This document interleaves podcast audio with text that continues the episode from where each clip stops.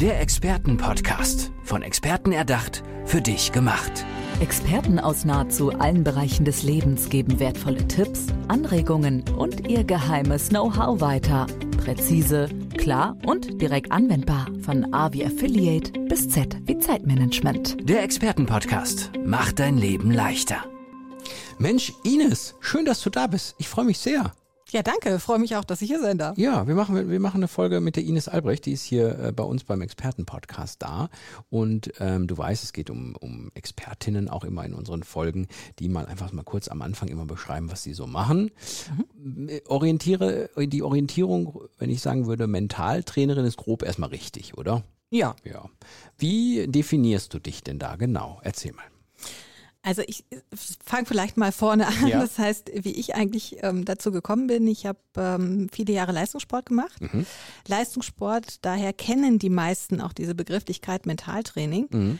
Leistungssport hat halt sehr viel mit Überwinden von Grenzen mhm. zu tun. Das heißt, Natürlich ist man sportlich sicherlich begabt, man hat gewisse Voraussetzungen, die einen dazu bringen, dass man das überhaupt ausüben kann.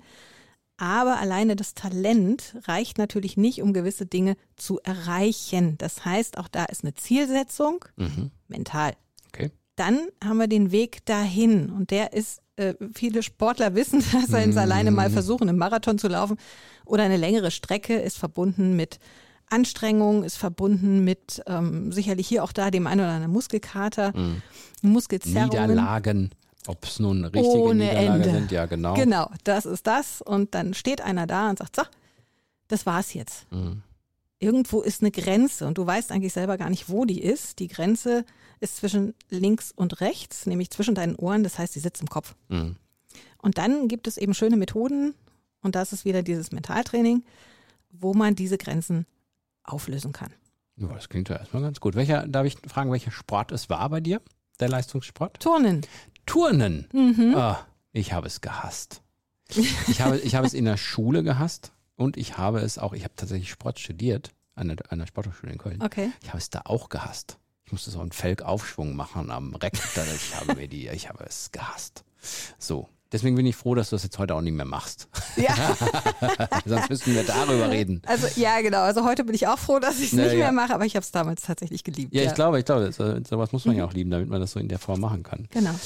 Ähm, in welchen Bereichen bist du da heute unterwegs? Also be- betreust du da Mannschaften, betreust du da Einzelsportler, betreust du da ganz normale Menschen, denen du sagst, hier, wir gucken mal? Ich habe mittlerweile, nachdem ich dann vor acht Jahren diese Ausbildung selber zum Metalltrainer gemacht habe, Mhm.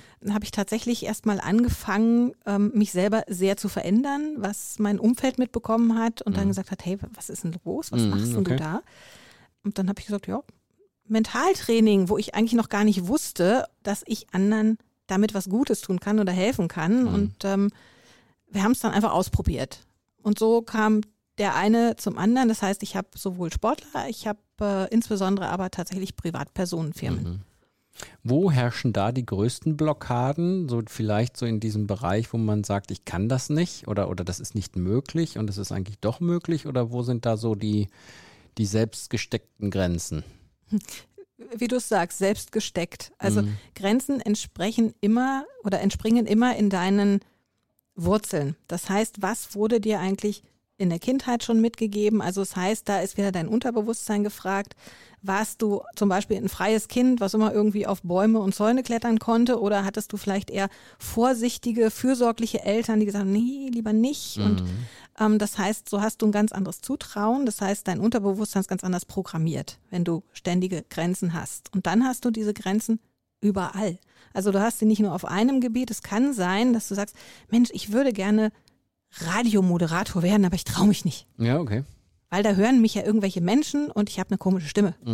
Hat man ja gar nicht, aber Mhm. ja, man ja. nimmt es selber als eigene Blockade wahr. Mhm. Ähm, will sich um einen Job bewerben und sagt, naja, Naja. Gottes Willen, da kann ich nicht. Das ist aber nicht, weil man es fachlich nicht kann, sondern weil man im Kopf hat, ah, Ja, ja. Mama hat schon immer gesagt, mach das nicht, wenn der Nachbar das sieht. Mhm. Und das ist eigentlich das, worauf es dann hinausläuft. Und das sind so mentale Blockaden, die man so im Kleinen relativ schnell auflösen kann. Und die hat ja wahrscheinlich auch jeder in irgendeiner Form, Ja, oder? Also jeder ist, wird ja irgendwie beeinflusst im Leben, im, im, in der Prägungsphase sozusagen, dass jeder irgendwo an sich arbeiten kann. Ne? Genau. Mhm. Genau. Mm, Es gibt ja so Menschen, da hat man das Gefühl, die, die haben irgendwie den Erfolg gepachtet, so, ne? Die fangen Dinge an und das funktioniert einfach oder die, da kommt hier wieder und dann, und dann denkt man sich so, "Kev, passiert das eigentlich denen gar nicht, dass die irgendwie mal, wie kannst du dir sowas erklären? Also ähm, das Schöne ist, dass äh, die Antwort darauf für mich selber sehr überraschend war, weil sie so einfach ist. Es gibt Menschen, die machen einfach. Mm, Die fragen nicht vorher, kann ich das, mache ich das richtig, wenn ich links rumgehe oder vielleicht doch erst rechts rum. Also manchmal ist es viel, viel einfacher, wenn man nicht darüber nachdenkt. mm, Ja? Also es gab mal jemand, der hat gesagt, während du noch denkst, habe ich schon zwei Würste gegessen. mm. Ja? Also du denkst dann nach, was ist in der Currywurst drin, was ist in der Soße drin, wie richtig geschnitten, darf ich überhaupt noch Wurst essen? Mm. Und der andere Zeit ist halt schon schon satt. Gut, wer jetzt der, dann mental besser drauf ist, nach, der, nach den zwei Würstchen mit Suppenkoma und, der- oder der andere, der noch am Überlegen ist, das ist, da kann man sicher drüber streiten, aber ich weiß, worauf du hinaus möchtest.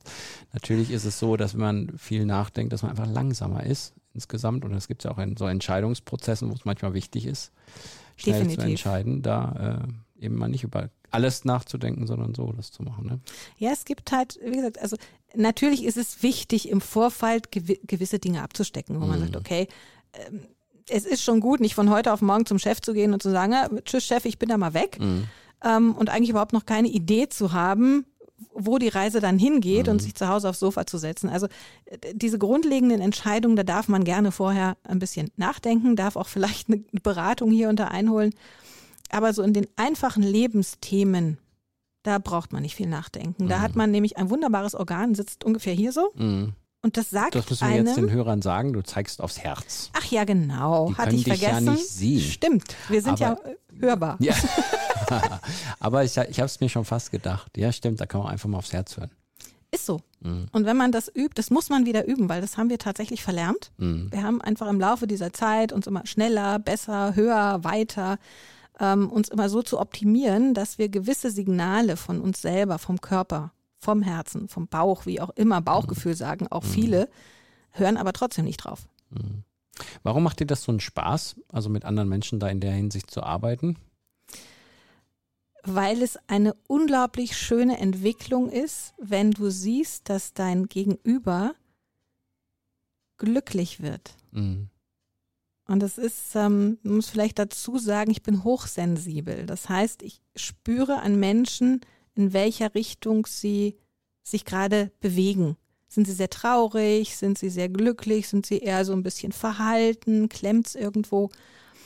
Ähm, und da ist es unglaublich schön, diese Emotion so langsam aufzubrechen Ah, okay. Mhm. und dann zu spüren, wie es dem Menschen wieder besser geht, wie er sich gut fühlt, wie er mit einmal so, so wie so ein Küken aus dem Ei, plick, Mhm.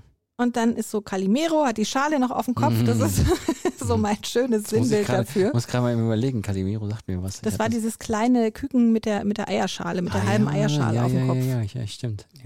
Ja, ich erinnere mich. Und äh, das war halt so für mich immer so ein schönes Bild, was ich Mhm. gerne genommen habe ähm, als Metapher, Ja. wie man das so machen kann. Ist das auch so, also äh, äh, wenn man dann einmal äh, diese Erfahrung hatte, ähm, diesen schönen Moment und dieses, dieses glücklicher sein, dann ist das natürlich wieder so wie immer im Alltag, dass man da auch am besten dranbleiben sollte. Ne? Ja. Dass man immer wieder versuchen sollte, sich herauszufordern, immer wieder die gleiche Denkweise dann auch an den Tag zu legen, ne? bevor sich das so ein bisschen wieder, bevor das wieder so ein bisschen verschwindet, Mhm. dieses Gefühl, oder? Mhm, genau. Also man sagt ja grundsätzlich, ähm, zum Erreichen sind so Sachen wichtig wie Affirmationen. Mhm. Also so eigene Sätze, die dich praktisch positiv motivieren. Mhm.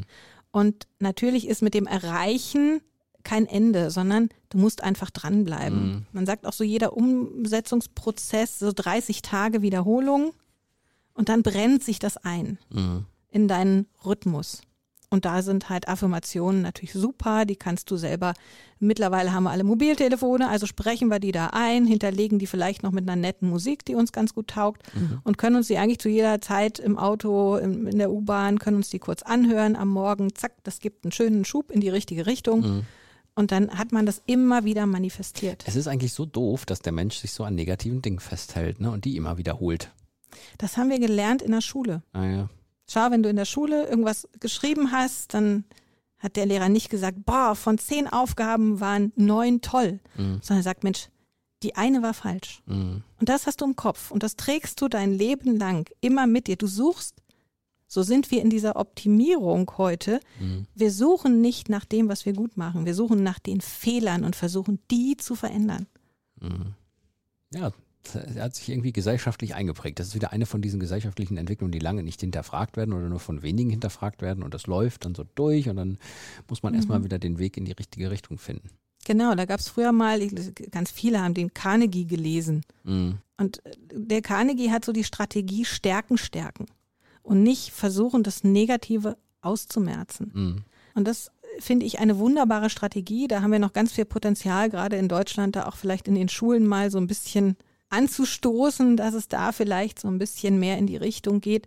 Ich bin gut so, wie ich bin. Mhm. Ich erinnere mich, ich muss mir gerade an so einen äh, Trend in den Social Medias, äh, ähm, in den Social Media Kanälen denken, wo, wo immer so Lehrerinnen oder Lehrer jeden einzelnen Schüler begrüßen und der darf entscheiden, wie begrüßt wird. Kennst du die? Das ist toll. Da habe ich mir so gedacht, das geht so ein bisschen in die Richtung, ne? dass man Ja. demjenigen schon mal zeigt, hey, ich gehe auf dich ein, dass du, wenn du individuell bist und wir fangen mal mit Genau. einem positiven, mit einer positiven Sache an, bevor wir überhaupt loslegen. Ne? Genau, das habe ich auch gesehen und mich total begeistert. Ja, ja. Ich habe mir das mehrfach angeguckt, weil ich fand es so schön, dass die Kiddies da reinkommen können, entscheiden können, will ich jetzt eine Umarmung, brauche ich die gerade oder bin ich eher ein Handklatscher oder wink ich eher? Also, und das fand ich total schön, weil das sind so Rahmen, ähm, wo die Kinder sich auch wertgeschätzt fühlen, wo ein, ein Respekt schon diesem Kind gegenüber. Und das finde ich mega. Ja, und vor allen Dingen nicht gesagt wird, du musst das jetzt so machen. Du musst jetzt hier die Hand schütteln. Hallo, wir sind in der Schule. Genau, Ja. Mainstream, schön, die Lemminge, nee, nee, nee, nee. Mhm. Ja, ja. Sie treten an und müssen alle schön, guten Tag, Herr Lehrer, aufstehen, setzen. Mhm, genau. Ines, wo findet man dich denn? Wenn man jetzt mal sagt, ich bräuchte jetzt mal Hilfe von der Ines, ich stecke da irgendwie fest, ich brauche da jetzt mal mentale Stärke. Im Internet? Man findet mich im Moment auf Instagram Mhm. oder Facebook. Mhm. Facebook ist es Ines All und da kann man ganz gut mit mir kommunizieren. Mhm. Oder man ruft mich einfach an. Das geht auch. Ja. Ines Albrecht war hier, unsere Mentaltrainerin für diese Folge hier im Expertenpodcast. Schönen Dank, dass du da warst. Sehr schön, dass wir mal ein bisschen darüber Sehr quatschen gerne. konnten. Und ja, wir müssen noch überlegen, ob wir, äh, du darfst entscheiden beim Tschüss sagen, ob wir die Hand schütteln, ob wir winken oder ob wir uns umarmen. Also Ah. ich bin tatsächlich nach dieser langen Corona-Abstinenz, ich Bist bin ein Fühlmensch, Ja. ich bin ein Umarmungsmensch mir geht's, mir tatsächlich. geht's ähnlich, das werden wir dann machen und wir werden es einfach keinem erzählen, weil Sieht ja keiner. sieht ja keiner. Bis später. Macht's gut, liebe Hörerinnen und Hörer. Ciao, ciao. Tschüss. Der Expertenpodcast. Von Experten erdacht, für dich gemacht. Wertvolle Tipps, Anregungen und ihr geheimes Know-how. Präzise, klar und direkt anwendbar. Der Expertenpodcast macht dein Leben leichter.